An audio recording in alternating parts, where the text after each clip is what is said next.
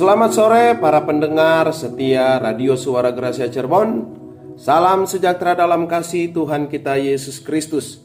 Menjadi doa dan harapan saya di mana pun Anda berada, biarlah semua dalam keadaan baik, sehat-sehat, dan diberkati oleh Tuhan. Puji Tuhan. Dan sore hari ini kembali lagi kita dalam program Mutiara Jiwa. Oleh sebab itu saya mengajak kepada seluruh para pendengar di mana pun Anda berada, mari kita sama-sama siapkan hati kita untuk mendengarkan kebenaran firman Tuhan. Dan sebelum kita dengarkan kebenaran firman Tuhan, mari kita sama-sama tundukkan kepala kita dan kita akan berdoa. Tuhan Yesus, Bapa kami di dalam surga, kami bersyukur kepada Engkau bahwasanya Engkau adalah Allah yang sangat baik di dalam kehidupan kami. Pertolongan Tuhan, penyertaan Tuhan terus kami alami di dalam setiap perjalanan hidup kami. Dan sampai pada saat sore hari ini, kami boleh kembali ada sebagaimana kami ada. Kami percaya itu semua karena anugerah Tuhan. Terima kasih Bapak di dalam surga. Dan saat ini Tuhan kembali kami mau siapkan hati kami untuk mendengarkan sebagian daripada firman-Mu. Mari Tuhan Engkau berbicara bagi kami lewat kebenaran firman-Mu karena kami percaya bahwa firman-Mu itu adalah kekuatan di dalam kehidupan kami yang akan menuntun kami agar supaya kami tetap berjalan di dalam kebenaran firman-Mu. Agar supaya kehidupan kami semakin hari semakin berkenan kepada Tuhan dan semakin menyenangkan hati Tuhan. Mari engkau urapi setiap pendengaran kami, urapi hambamu yang akan menjadi saluran berkat bagi kami sore hari ini agar supaya setiap taburan kebenaran firman-Mu itu boleh tertanam di dalam hati kami dan firman Tuhan itu boleh berbuah-buah untuk hormat dan kemuliaan bagi nama Tuhan. Terpujilah nama Tuhan kami bersyukur dan kami siap untuk mendengarkan kebenaran firman-Mu di dalam nama Tuhan kami Yesus Kristus. Kami sudah berdoa dan mengucap syukur. Haleluya. Amin. Puji Tuhan para pendengar yang diberkati oleh Tuhan. Firman Tuhan pada saat sore hari ini saya akan beri judul dua sisi. Sekali lagi, kebenaran firman Tuhan sore hari ini saya akan beri judul dua sisi. Kita akan yang kita akan lihat di dalam kitab Kejadian pasalnya yang ke-22 Kitab Kejadian pasalnya yang ke-22 ayatnya yang pertama sampai ayatnya yang ke-19.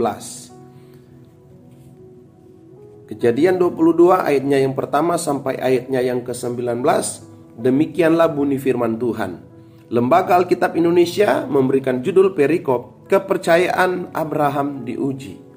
Setelah semuanya itu Allah mencoba Abraham, ia berfirman kepadanya, "Abraham, Lalu sahutnya, "Iya Tuhan, firman-Nya, ambillah anakmu yang tunggal itu yang engkau kasihi, yakni Ishak. Pergilah ke tanah Moria dan persembahkanlah dia di sana sebagai korban bakaran pada salah satu gunung yang akan kukatakan kepadamu." Keesokan harinya pagi-pagi bangunlah Abraham. Ia memasang pelana keledainya dan memanggil dua orang bujangnya beserta Ishak, anaknya. Ia membeli juga kayu untuk korban bakaran itu Lalu berangkatlah ia dan pergi ke tempat yang dikatakan Allah kepadanya. Ketika pada hari ketiga Abraham melayangkan pandangannya, kelihatanlah kepadanya tempat itu dari jauh. Kata Abraham kepada kedua bujangnya itu, "Tinggallah kamu di sini dengan keledai ini. Aku beserta anak ini akan pergi ke sana. Kami akan sembayang, sesudah itu kami kembali kepadamu." Lalu Abraham mengambil kayu untuk korban bakaran itu dan memikulkannya ke atas bahu Ishak anaknya. Sedang di tangannya dibawanya api dan pisau, demikianlah keduanya berjalan bersama-sama. Lalu berkatalah Ishak kepada Abraham ayahnya, "Bapa," sahut Abraham, "Ya anakku." Bertanyalah ia, "Di sini sudah ada api dan kayu, tetapi di manakah anak domba untuk korban bakaran itu?" Sahut Abraham, "Allah yang akan menyediakan anak domba untuk korban bakaran baginya anakku. Demikianlah keduanya berjalan bersama-sama. Sampailah mereka ke tempat yang dikatakan Allah kepadanya. Lalu Abraham mendirikan mezbah di situ, disusunnyalah kayu, diikatnya Ishak anaknya itu, dan diletakkannya di mezbah itu di atas kayu api. Sesudah itu Abraham mengulurkan tangannya, lalu mengambil pisau untuk menyembeli anaknya. Tetapi berserulah malaikat Tuhan dari langit kepadanya, Abraham, Abraham, sahutnya, ya Tuhan. Lalu ia berfirman, jangan bunuh anak itu, dan jangan kau apa-apakan dia, sebab telah ku ketahui sekarang bahwa engkau takut akan Allah, dan engkau tidak segan-segan untuk menyerahkan anakmu yang tunggal kepadaku. Lalu Abraham menoleh dan melihat seekor domba jantan di belakangnya, yang tanduknya tersangkut dalam belukar. Abraham mengambil domba itu lalu mengorbankannya sebagai korban bakaran pengganti anaknya. Dan Abraham menamai tempat itu Tuhan menyediakan. Sebab itu sampai sekarang dikatakan orang di atas gunung Tuhan akan disediakan. Untuk kedua kalinya berserulah malaikat Tuhan dari langit kepada Abraham. Katanya, aku bersumpah demi diriku sendiri. Demikianlah firman Tuhan, karena engkau telah berbuat demikian dan engkau tidak segan-segan untuk menyerahkan anakmu yang tunggal kepadaku, maka aku akan memberkati engkau berlimpah-limpah dan membuat keturunanmu sangat banyak seperti bintang di langit dan seperti pasir di laut di pasir di tepi laut dan keturunanmu itu akan menduduki kota-kota musuhnya. Oleh keturunanmu lah semua bangsa di bumi akan mendapat berkat karena engkau mendengarkan firmanku. Kemudian kembalilah Abraham kepada kedua bujangnya dan mereka bersama-sama berangkat ke Beersheba dan Abraham tinggal di Beersheba. Puji Tuhan para pendengar yang diberkati oleh Tuhan pada saat sore hari ini lewat kebenaran firman Tuhan yang kita sudah baca dan kita sudah mendengarkan lewat tema yang saya ambil dua sisi. Dua sisi di sini artinya pertama percaya dan kedua ragu. Percaya artinya tetap hati atau teguh atau tidak tergoncangkan. Sedangkan ragu artinya keadaan tidak tetap hati atau kacau. Saya percaya apa yang di, dialami oleh Abraham kadangkala itu juga yang terjadi di dalam perjalanan hidup kita. Kadangkala kita diperhadapkan dengan dua pilihan, yaitu percaya atau ragu. Kita memilih sisi percaya atau kita memilih sisi keraguan. Nah, dari tokoh Abraham ini, maka kita akan belajar bagaimana Abraham dia memilih sisi untuk percaya atau tetap hati kepada Tuhan dibandingkan untuk menjadi ragu atau tinggal di dalam perasaan yang kacau di dalam kehidupannya. Kalau kita lihat di sini, meskipun percaya dalam kasus Abraham ini level yang sangat susah. Kenapa saya katakan ini adalah level yang sangat susah? Sebab Abraham disuruh memberikan satu-satunya atau sesuatu yang paling berharga di dalam kehidupannya.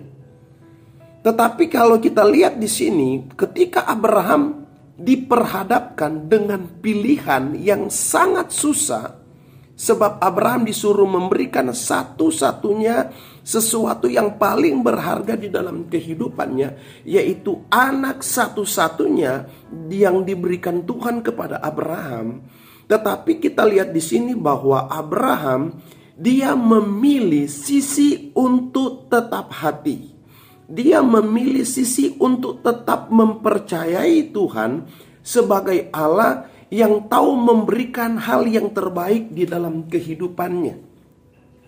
Abraham sama sekali tidak bimbang, Abraham sama sekali tidak ragu dengan apa yang Tuhan minta di dalam kehidupannya. Walaupun anak ini adalah anak yang sangat berharga, anak ini adalah anak yang sangat berarti di dalam kehidupan Abraham, tetapi ketika Tuhan meminta anak satu-satunya yaitu Ishak untuk dikorbankan, Abraham tidak pernah ragu untuk mempercayai Tuhan. Abraham tidak pernah bimbang untuk mempercayai Tuhan. Itu sebabnya walaupun Abraham diperhadapkan dengan kasus yang sangat sulit di dalam kehidupannya, tetapi Abraham memilih sisi untuk tetap mempercayai Tuhan sebagai Allah yang tahu memberikan yang terbaik di dalam kehidupannya. Nah, di sini kita melihat apa buktinya bahwa Abraham memilih sisi percaya dibandingkan keraguannya. Apa buktinya bahwa Abraham memilih sisi percaya dibandingkan keraguannya? Kita lihat di dalam Kejadian 22. Kejadian 22 di ayatnya yang ke-8 di sana firman Allah berkata begini, sahut Abraham, Allah yang akan menyediakan anak domba untuk korban bakaran baginya anakku. Demikianlah keduanya berjalan bersama-sama. Saudara yang diberkati oleh Tuhan, kalau kita lihat di ayatnya yang ke-8 ini, ketika Ishak anaknya bertanya kepada Abraham bahwa di mana kayu, api, semua sudah tersedia. Sedangkan anak domba yang akan dipersembahkan itu enggak ada. Belum ada. Nah itu sebabnya Ishak bertanya kepada bapaknya, Bapak, kayu, api, pisau, semua sudah tersedia. Tetapi kambing domba yang akan dipersembahkan itu belum ada. Tetapi saudara-saudara yang saya kasihi di dalam Tuhan, para pendengar di mana pun Anda berada, kalau kita perhatikan di ayatnya yang ke-8, di sini apa kata Abraham? Allah yang akan menyediakan anak domba untuk korban bakaran baginya anakku. Demikianlah keduanya berjalan bersama-sama. Dari ayat ini, di sini kita melihat bahwa Abraham percaya bahwa Allah yang akan menyediakan. Abraham percaya bahwa dia adalah Allah Jehovah Jireh. Artinya Allah yang akan menyediakan, Allah yang akan mengadakan yang tidak ada menjadi ada. Nah, perkataan Abraham ini membuktikan bahwa Abraham percaya bahwa Allah akan mengurus dan mengatur setiap masalah yang kita hadapi di dalam kehidupan kita itu dengan cara Allah sendiri. Sekali lagi, di sini Abraham percaya bahwa Allah akan mengurus dan mengatur setiap masalah yang kita hadapi di dalam kehidupan kita, walaupun itu mungkin mustahil bagi kita sebagai manusia, tetapi Abraham percaya bahwa Allah sanggup mengerjakan, melakukan itu sesuai dengan cara Allah sendiri. Abraham yakin bahwa Allah mampu menyediakan apa pun dengan caranya sendiri di dalam kehidupannya. Itu sebabnya di dalam kehidupan Abraham tidak ada suatu keraguan-raguan di dalam kehidupannya. Tidak ada suatu kebimbangan di dalam kehidupannya. Karena Abraham dia sudah mempercayai Tuhan sehingga dia menetapkan hatinya. Dia menetapkan hatinya. Dia memiliki suatu keteguhan hati Hatinya ini adalah hati yang tidak bisa digoncangkan oleh apa pun, oleh situasi, oleh keadaan apa pun di dalam kehidupannya karena dia percaya bahwa Allah yang dia sembah itu adalah Allah yang besar, adalah Allah yang dahsyat, adalah Allah yang akan menyediakan apa yang dia butuhkan, apa yang dia perlukan di dalam kehidupannya. Di dalam Roma pasalnya yang ke-8, Roma 8 ayatnya yang ke-32, di sana firman Allah berkata begini, Ia yang tidak menyayangkan anaknya sendiri, tetapi yang menyerahkannya bagi kita semua bagaimanakah mungkin ia tidak mengaruniakan segala sesuatu kepada kita bersama-sama dengan dia. Para pendengar yang diberkati oleh Tuhan, Allah kita itu adalah Allah yang luar biasa. Allah kita itu adalah Allah yang penuh dengan kemurahan. Allah yang penuh dengan kebaikan. Di dalam Roma 8 ayatnya yang ke-32, ia yang tidak menyayangkan anaknya sendiri. Di mana Allah telah menyerahkan anaknya satu-satunya yaitu Yesus Kristus untuk dikorbankan di atas kayu salib untuk saya dan saudara agar supaya kita semua boleh memperoleh keselamatan kita semua boleh memperoleh kelepasan, kebebasan di dalam Tuhan. Dan di ayat selanjutnya dia berkata, bagaimanakah mungkin ia tidak mengaruniakan segala sesuatu kepada kita bersama-sama dengan dia. Artinya, bagaimana mungkin Allah tidak peduli dengan setiap apa yang menjadi persoalan hidup kita. Bagaimana mungkin Allah tidak peduli dengan setiap apa yang menjadi pergumulan di dalam kehidupan kita. Artinya, ketika kita memilih sisi untuk percaya, tidak ada keraguan-raguan di dalam kehidupan kita, maka di sana kita akan melihat bagaimana Allah akan menyediakan, Allah akan mencukupi, Allah akan mengadakan setiap apa yang menjadi kebutuhan dan keperluan di dalam kehidupan kita sebagai orang-orang yang percaya di dalam Tuhan. Para pendengar yang diberkati oleh Tuhan, kita akan melihat di sini apa yang membuat Abraham, apa yang membuat Abraham memilih sisi percaya daripada sisi keraguannya. Kita baca di dalam kejadian 22 ayat 12, ayatnya yang ke-12. Lalu ia berfirman, Jangan bunuh anak itu dan jangan kau apa-apakan dia. Sebab telah ku ketahui sekarang bahwa engkau takut akan Allah dan engkau tidak segan-segan untuk menyerahkan anakmu yang tunggal kepadaku. Kita lihat di ayatnya yang ke-12 ini, bahwa apa yang membuat Abraham memilih sisi percaya daripada sisi keraguannya. Di ayatnya yang ke-12 kita lihat bahwa engkau takut akan Allah. Ada kata bahwa engkau takut akan Allah. Di sini kita lihat bahwa Abraham dia memiliki iman, dia memiliki iman yang kuat, iman yang teguh, percaya yang sungguh-sungguh kepada Tuhan karena Abraham adalah seorang yang takut akan Tuhan. Kalau kita lihat di sini di ayatnya yang ke-12, di sini Allah sendiri yang menilai bahwa Abraham itu adalah seorang yang takut akan Tuhan. Sekali lagi Allah sendiri yang menilai bahwa Abraham dia adalah seorang yang takut akan Tuhan.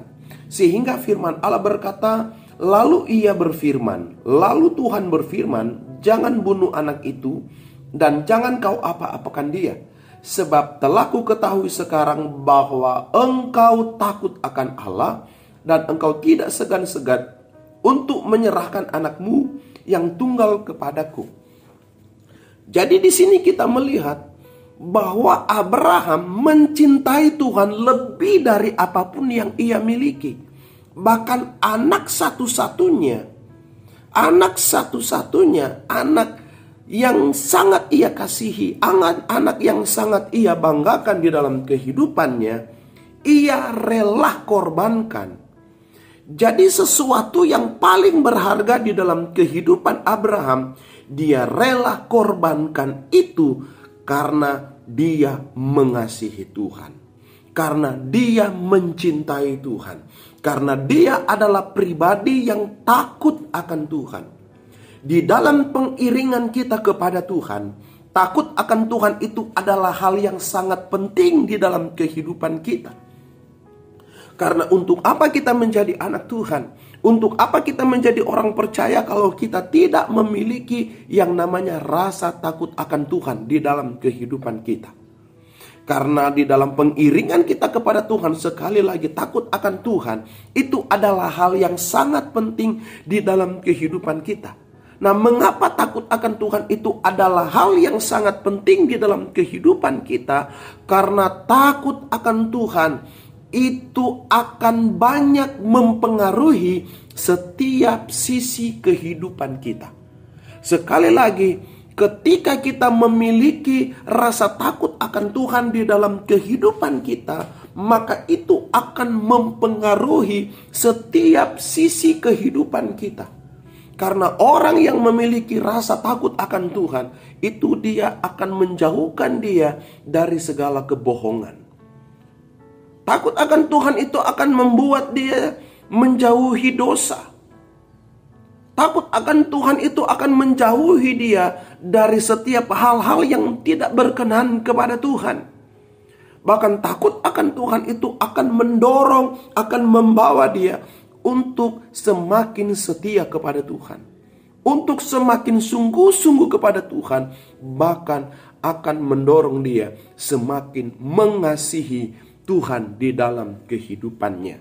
Itu sebabnya para pendengar yang diberkati oleh Tuhan. Takut akan Tuhan. Ini merupakan hal yang sangat penting di dalam kehidupan kita sebagai orang-orang yang percaya kepada Tuhan. Nah, di dalam pengkhotbah pasalnya yang ke-12. Pengkhotbah 12 ayatnya yang ke-13 di sana firman Allah berkata begini, akhir kata dari segala yang didengar ialah takutlah akan Allah dan berpeganglah pada perintah-perintahnya. Karena ini adalah kewajiban setiap orang. Jadi para pendengar yang diberkati oleh Tuhan, takut akan Tuhan ini adalah hal yang sangat penting di dalam kehidupan kita sebagai orang-orang yang percaya. Karena takut akan Tuhan itu akan membawa kehidupan kita untuk berpegang kepada perintah-perintah Tuhan. Takut akan Tuhan itu akan mendorong kehidupan kita untuk berjalan di dalam kebenaran Allah. Dan firman Allah berkata bahwa berpegang kepada perintah-perintah Tuhan itu adalah merupakan suatu kewajiban bagi setiap orang-orang yang percaya kepada Tuhan. Jadi hukumnya bagi kita sebagai orang-orang yang percaya di dalam Tuhan, kita harus berpegang kepada kebenaran Allah kita harus mematuhi setiap perintah-perintah Allah. Kita harus mentaati setiap kebenaran-kebenaran Allah di dalam kehidupan kita sebagai orang-orang yang percaya kepada Tuhan. Karena orang yang takut akan Tuhan, dia akan menjadi orang yang terus memuliakan Tuhan di dalam kehidupannya. Nah, itu sebabnya para pendengar yang diberkati oleh Tuhan, marilah kita menjadi orang-orang seperti Abraham, yaitu orang yang takut akan Tuhan. Karena orang yang takut akan Tuhan, dia akan seperti Abraham. Sekali lagi, orang yang takut akan Tuhan, pasti dia akan seperti Abraham ada beberapa hal yang kita lihat dari seorang Abraham, dari seorang tokoh yang begitu luar biasa dari sosok Abraham ini. Kita lihat yang pertama di dalam kitab Kejadian 22 tadi ayatnya yang pertama. Kita lihat ayatnya yang pertama, di sana firman Allah berkata begini. Setelah semuanya itu Allah mencoba Abraham ia berfirman kepadanya, Abraham, lalu sahutnya, "Ya Tuhan." Yang pertama yang kita lihat bahwa Abraham adalah orang yang mau dengar, mendengar. Abraham adalah orang yang mau mendengar. Artinya Abraham dia tidak pernah meremehkan firman. Abraham adalah orang yang tidak pernah menganggap remeh akan firman Allah. Tetapi Abraham mau mendengar setiap kebenaran Allah. Timbul pertanyaan, bagaimana dengan kehidupan saya dan saudara? Bagaimana dengan kehidupan kita di hari-hari ini? Apakah kita adalah orang-orang yang tergolong mau mendengar akan firman Tuhan? Atau kita menjadi orang yang acuh tak acuh dengan firman? Kita menjadi orang yang ogah-ogahan untuk kita mau mendengarkan firman. Tetapi ketika kita menjadi orang yang takut akan Tuhan, saya percaya kita adalah orang-orang yang mau mendengar firman, orang yang selalu merindukan akan firman. Dan firman itu bagaikan makanan yang dibutuhkan di dalam kehidupan kita setiap saat, setiap waktu. Dan kita sadar bahwa tanpa firman kita tidak memiliki kekuatan apa-apa. Tetapi ketika kita mendengar mau membuka hati kita untuk mau mendengarkan kebenaran firman, maka di sanalah kita akan melihat berkat Tuhan, kekuatan Allah yang akan terus membangun iman kita untuk kita semakin dekat dan semakin mengasihi Tuhan. Para pendengar yang diberkati oleh Tuhan, jangan pernah kita meremehkan firman. Jangan pernah kita acuh tak acuh dengan firman. Tetapi mari kita membuka hati untuk kita mau mendengarkan firman. Karena firman Tuhan itu adalah makanan rohani bagi kita semua. Dan yang kedua, yang kedua kita baca di dalam ayatnya yang ketiga dan kita loncat di ayat 9 sampai 10. Demikian bunyi firman Tuhan, keesokan harinya pagi-pagi bangunlah Abraham ia memasang pelana keledainya dan memanggil dua orang bujangnya beserta Ishak anaknya. Ia membelah juga kayu untuk korban bakaran itu, lalu berangkatlah ia dan pergi ke tempat yang dikatakan Allah kepadanya. Sampailah mereka ke tempat yang dikatakan Allah kepadanya, lalu Abraham mendirikan mezbah di situ, disusunnyalah kayu, diikatnya Ishak anaknya itu dan diletakkannya di mezbah itu di atas kayu api. Sesudah itu Abraham mengulurkan tangannya lalu mengambil pisau untuk menyembeli anaknya. Yang kedua yang kita lihat dari toko Abraham, Abraham bukan saja mau mendengar, tetapi di ayatnya yang ketiga dan ayatnya yang ke-9 sampai yang ke-10, Abraham adalah seorang yang mau dengar-dengaran dan mau melakukan mengerjakan apa yang dia dengar. Nah, di sini di ayatnya yang ke-20, di ayatnya yang ketiga dan ayatnya yang ke-9 sampai ayatnya yang ke-10, apa yang ia dengar, yang difirmankan oleh Tuhan, yang disuruh oleh Tuhan di dalam kehidupannya, bukan saja dia mendengar, tetapi dia mau menjadi orang yang dengar, dengaran kepada Tuhan, dengan dia melakukan, dengan dia mengerjakan apa yang diperintahkan oleh Tuhan. Abraham tidak berlambat-lambat tetapi dia segera mengerjakan. Dia segera melakukan apa yang di, difirmankan oleh Tuhan di dalam kehidupannya. Jadi para pendengar yang diberkati oleh Tuhan, di sini kita melihat bahwa Abraham dia mau mendengar. Yang kedua, dia mau dengar-dengaran dan melakukan dan mengerjakan apa yang ia dengar. Yang ketiga, kita baca di ayatnya yang keempat. Di sana firman Allah berkata, ketika pada hari ketiga Abraham melayangkan pandangannya, kelihatanlah kepadanya tempat itu dari jauh. Yang ketiga yang kita lihat di sini bahwa Abraham dia tidak berbantah-bantahan kepada Tuhan. Kenapa? Karena Abraham dia adalah orang yang takut akan Tuhan. Bisa saja Abraham dia berbantah kepada Tuhan. Tuhan kenapa harus Ishak? Bukankah Ishak ini adalah anak satu-satunya? Bukankah Ishak ini adalah seorang anak yang sangat berarti, yang sangat berharga di dalam kehidupanku? Is, seorang Abraham bisa saja berkata, Tuhan ada begitu banyak harta, Ada begitu banyak hewan yang saya miliki. Tuhan meminta 10, Tuhan meminta 100, Tuhan meminta berapa saja saya siap untuk sediakan bagi Tuhan. Tetapi di sini Abraham dia tidak berbantah-bantahan kepada Tuhan. Dia hanya menurut saja apa kata Tuhan. Dia hanya mau dengar-dengaran apa kata Tuhan. Walaupun dia memiliki harta yang banyak, walaupun dia memiliki ternak yang banyak, tetapi dia tidak mau berbantah-bantah kepada Tuhan. Dia tidak mau menukar apa yang Tuhan minta di dalam kehidupannya. Tuhan minta Ishak. Dia tidak mau berbantah-bantahan dengan Tuhan.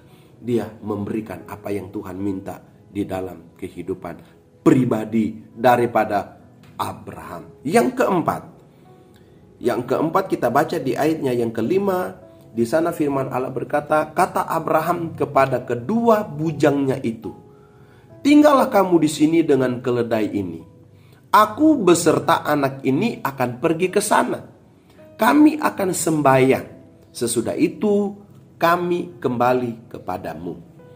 Yang keempat yang kita lihat dari toko Abraham karena dia adalah pribadi yang takut akan Tuhan sehingga Abraham adalah orang yang tahu berkata-kata hikmat. Dikatakan kami akan sembahyang.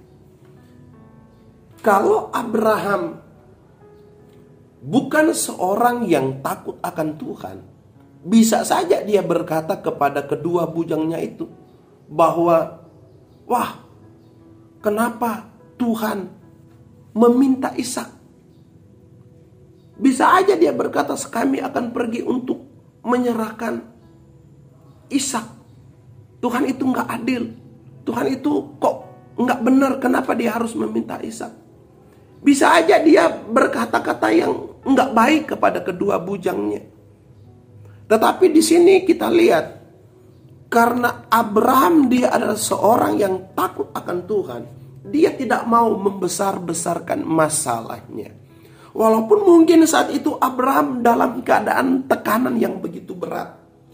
Walaupun mungkin saat itu Abraham berada di dalam satu kondisi yang begitu sulit. Tetapi ketika bujangnya berkata, dia katakan kami akan pergi sembahyang. Artinya di sini bahwa Abraham dia tidak memperbesar-besarkan masalah. Tetapi dia berkata-kata dengan hikmat. Saudara yang diberkati oleh Tuhan, para pendengar di mana pun Anda berada. Ketika kita adalah pribadi-pribadi yang takut akan Tuhan. Maka ketika kita diperhadapkan dengan masalah, ketika kita diperhadapkan dengan pergumulan di dalam kehidupan kita, kita akan menjadi orang yang tidak membesar-besarkan masalah. Tetapi kita akan seperti Abraham kita akan selalu berkata-kata dengan hikmat dari Tuhan. Dan yang ketiga, yang kelima di ayatnya yang ketujuh dan ayatnya yang kedelapan. Di sana firman Allah berkata, Lalu berkatalah Ishak kepada Abraham, ayahnya, Bapa, sahut Abraham, Ya anakku, bertanyalah ia, di sini sudah ada api dan kayu tetapi di manakah anak domba untuk korban bakaran itu? Sahut Abraham, Allah yang akan menyediakan anak domba untuk korban bakaran baginya anakku. Demikianlah keduanya berjalan bersama-sama. Yang kelima yang kita lihat di sini dari toko Abraham karena dia adalah orang, dia adalah pribadi yang takut akan Tuhan. Sehingga ketika dia diperhadapkan dengan masalah di dalam kejadian 7 ke-22 ayat 7 yang sampai ayatnya yang ke-8 di sini kita lihat bahwa Abraham dia tetap tenang meskipun dalam keadaan yang susah. Abraham tetap tenang menghadapi persoalan di dalam kehidupannya. Ketika anaknya bertanya, firman Allah berkata, di ayatnya yang ke-8, Saud Abraham, Allah yang akan menyediakan anak domba untuk korban bakaran baginya anakku. Demikianlah keduanya berjalan bersama-sama. Dengan begitu tenangnya Abraham, dia memberikan jawaban kepada anaknya. Walaupun saat itu Abraham dalam keadaan yang susah. Walaupun saat itu Abraham dalam keadaan tekanan yang berat. Tetapi dia tetap tenang menghadapi masalah ini. Karena dia adalah pribadi yang takut akan Tuhan. Nah inilah teladan Abraham yang menguatkan kita dalam hal kita mempercayai Tuhan. Mempercayai tuntunan Tuhan. Yakni kita mesti menjadi orang-orang yang takut akan Tuhan. Mengapa kita ada kalanya meragukan jalan dan tuntunan Tuhan di dalam kehidupan kita? Karena kita sering hilang rasa takut akan Tuhan. Ketika kita kehilangan rasa takut akan Tuhan, maka otomatis kita akan memilih sisi ragu dibandingkan percaya bahwa Tuhan sanggup mengurus dan mengatur semua masalah kita. Oleh sebab itu para pendengar yang diberkati oleh Tuhan, di mana pun Anda berada, lewat firman Tuhan yang kita dengar pada saat sore hari ini, mengajarkan kepada kita lebih baik memilih sisi percaya, tetap hati kepada tuntunan Tuhan yang merancangkan kehidupan yang terbaik buat kita. Karena Tuhan tidak mungkin menuntun kita ke jalan yang menuju kepada kecelakaan. Oleh sebab itu mari kita buang sisi keraguan kita kepada Tuhan dan marilah kita percaya bahwa jalan dan tuntunan Tuhan tidak pernah salah di dalam kehidupan kita. Puji Tuhan, demikianlah kebenaran firman Tuhan. Biarlah firman Tuhan sore hari ini boleh memberkati kita semua. Amin. Tuhan Yesus Bapa kami di dalam surga, kami bersyukur buat sore hari ini Kembali kebenaran firman-Mu mengingatkan kami agar supaya di dalam situasi dan kondisi apa pun, walaupun mungkin kami berada di situasi yang sulit di dalam hidup ini, Tuhan tolong kami, Tuhan ajarkan kami lewat kebenaran firman yang kami dengar, agar supaya kami tetap memilih sisi percaya. Tetap hati, tidak ada keraguan sedikit pun di dalam kehidupan kami. Untuk kami mempercayai Tuhan yang ajaib Tuhan yang besar di dalam kehidupan kami. Itu sebabnya Tuhan kami berdoa kepadamu bagi seluruh para pendengar di mana pun mereka berada. Kalau saat ini Tuhan mereka sedang mengalami pergumulan.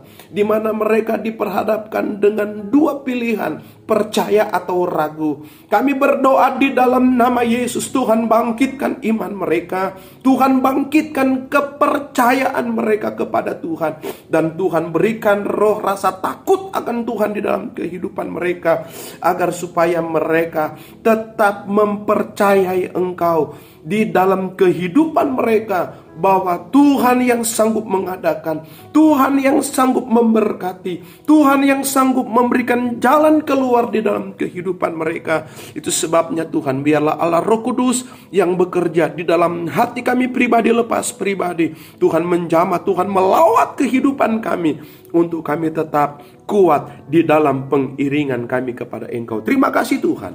Terpujilah namamu kami bersyukur. Dan kami percaya kebenaran firman yang kami dengar itu sudah memberkati kami, itu sudah meneguhkan kami, menguatkan kami untuk kami tetap maju di dalam pengiringan kami kepadamu. Di dalam nama Tuhan Yesus kami berdoa dan mengucap syukur dan kami terima kebenaran firman yang kami sudah dengar sore hari ini. Haleluya. Amin.